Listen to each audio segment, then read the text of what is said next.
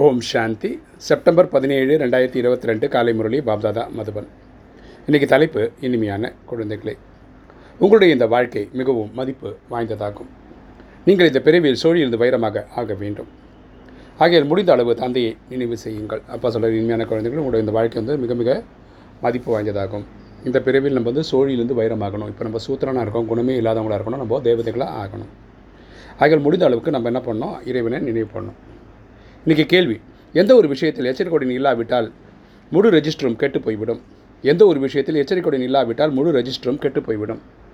பதில் யாருக்காவது துக்கம் கொடுத்தால் துக்கம் கொடுப்பதன் மூலம் ரெஜிஸ்டர் கெட்டு போய்விடும். ஸோ நம்ம யாருக்காவது துக்கம் கொடுத்தோம்னா நம்மளுடைய ரெஜிஸ்டர் கெட்டு போயிடும் இந்த விஷயத்தில் மிகவும் எச்சரிக்கை தேவை. இந்த விஷயத்தில் நம்ம ஜாக்கிரதையாக இருக்கணும். பிறருக்கு துக்கம் கொடுத்தால் கூட தனக்கு துக்கம் கொடுப்பது போலாங்க அடுத்தவங்களுக்கு துக்கம் கொடுக்குறது நமக்கு கொடுக்குற மாதிரி தான்.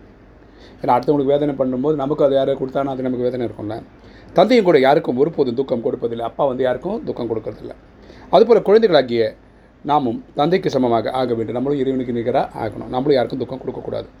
இருபத்தொன்று பிரிவுகளின் ராஜ்ய பாக்கியத்தை எடுப்பதற்காக ஒன்று தூய்மை அடையுங்கள். மற்றொன்று மனம் சொல் செயலால் யாருக்கும் துக்கத்தை கொடுக்காதீர்கள்.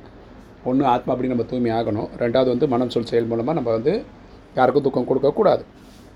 இல்லற விஷயங்களில் மிகவும் இனிமையாக காரியங்கள் விவகாரங்களை செய்யுங்கள். குடும்பத்திலே இருங்க. ஆனால் ட்ரஸ்டியாக இருந்து செய்யுங்கன்றார். இன்றைக்கி தாரணை. ஃபஸ்ட்டு பாயிண்ட் உண்மையான அன்பை ஒரு தந்தையிடம் வைக்க வேண்டும். ஆத்மாத்மான அன்பு இறைவனிடம் இருக்கணும். மற்ற அனைவரிடமும் உள்ள மோகத்தை வென்றவராக ஆக வேண்டும். லௌகிக பந்தனத்தில் போய் மாட்டிக்கக்கூடாது வாயின் மூலம் அல்லது கர்மேந்திரங்கள் மூலமாக எந்த ஒரு பாவ கர்மமும் செய்யக்கூடாது. ரொம்ப உடல் உறுப்புகள் மூலமாக எந்த ஒரு தவறான செயலும் நம்ம செய்யக்கூடாது. ரெஜிஸ்டர் எப்போதும் சரியாக வைக்கணும். நம்ம ரெஜிஸ்டரை பர்ஃபெக்டாக பக்காவாக வச்சுக்கணும். ரெண்டு சேவையில் ஒருபோதும் களைத்து போகக்கூடாது. சேவையில் டயர்ட் ஆகிடக்கூடாது எவ்வளோ நாளாக நம்ம சேவை பண்ணோம் அப்படின்ற மாதிரி ஆகிடக்கூடாது தனது நேரத்தை வீணாக்கக்கூடாது. ஸோ டைமை வந்து பாசிட்டிவாக யூஸ் பண்ணிக்கணும். வீடுகள் தோறும் ஆன்மீக மருத்துவமனை திறந்து அனைவருக்கும் நினைவின் மருந்தை கொடுக்க வேண்டும். யாருக்கெல்லாம் முடியுமோ அவங்க வந்து சென்டர் திறக்கணும். பரமாத்மாவோட நாலேஜை கொடுக்கணும். வரதானம்.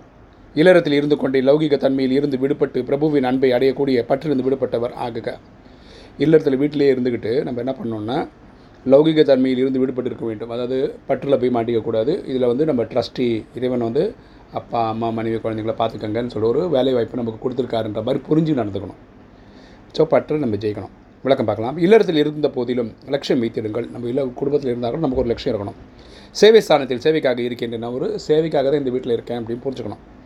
எங்கே இருந்தாலும் அங்குள்ள சூழ்நிலை சேவை ஸ்தாபனத்தில் இருப்பது போல் இருக்க வேண்டும். ஸோ நான் எங்கே இருந்தாலும் நான் சேவைக்காக அது ராஜ அலௌகிகமாக இருந்தாலும் சரி லௌகிகமாக இருந்தாலும் சரி சேவைக்காக தான் அங்கே இருக்கோன்னு புரிஞ்சுக்கணும்.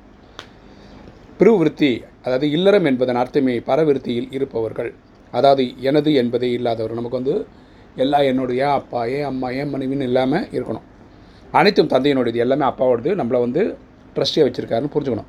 இதுவே பரவிருத்தி ஆகும் இவர்கள் பற்றற்றவர்கள் மற்றும் பிரபுவிற்கு அன்பானவர்கள் என்று யார் வந்தாலும் அவர்கள் அனுபவம் செய்ய வேண்டும். அவங்க அனுபவம் பண்ண வேண்டியது வந்து இறைவனோட குழந்தை. ஆனால் இந்த குடும்பத்தில் ட்ரஸ்டியாக அந்த சேவை பண்ணுறாங்கன்னு அவங்க புரிஞ்சுக்கணும்.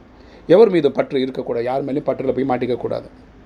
சூழ்நிலை லௌகிகமாக அல்லாமல் அலௌகிகமாக இருக்க வேண்டும். ஸோ நான் லௌகிகமாக இல்லாமல் அலௌகிகமாக நம்ம ஆத்மா அவங்களும் ஆத்மா அப்படின்ற புரிதலோடு இருக்கணும். சொல் மற்றும் செயல் சமமாக இருக்க வேண்டும். எப்பொழுதுமே முதல் எண் கிடைக்கும். அப்படி இருந்தீங்கன்னா சொல் செயலெல்லாம் சொல்கிறதா செய்யணும் செய்கிறதா சொல்லணும். இப்படி இருந்தீங்கன்னா நம்பர் ஒன் ஆத்மாவாக ஆகலாம்.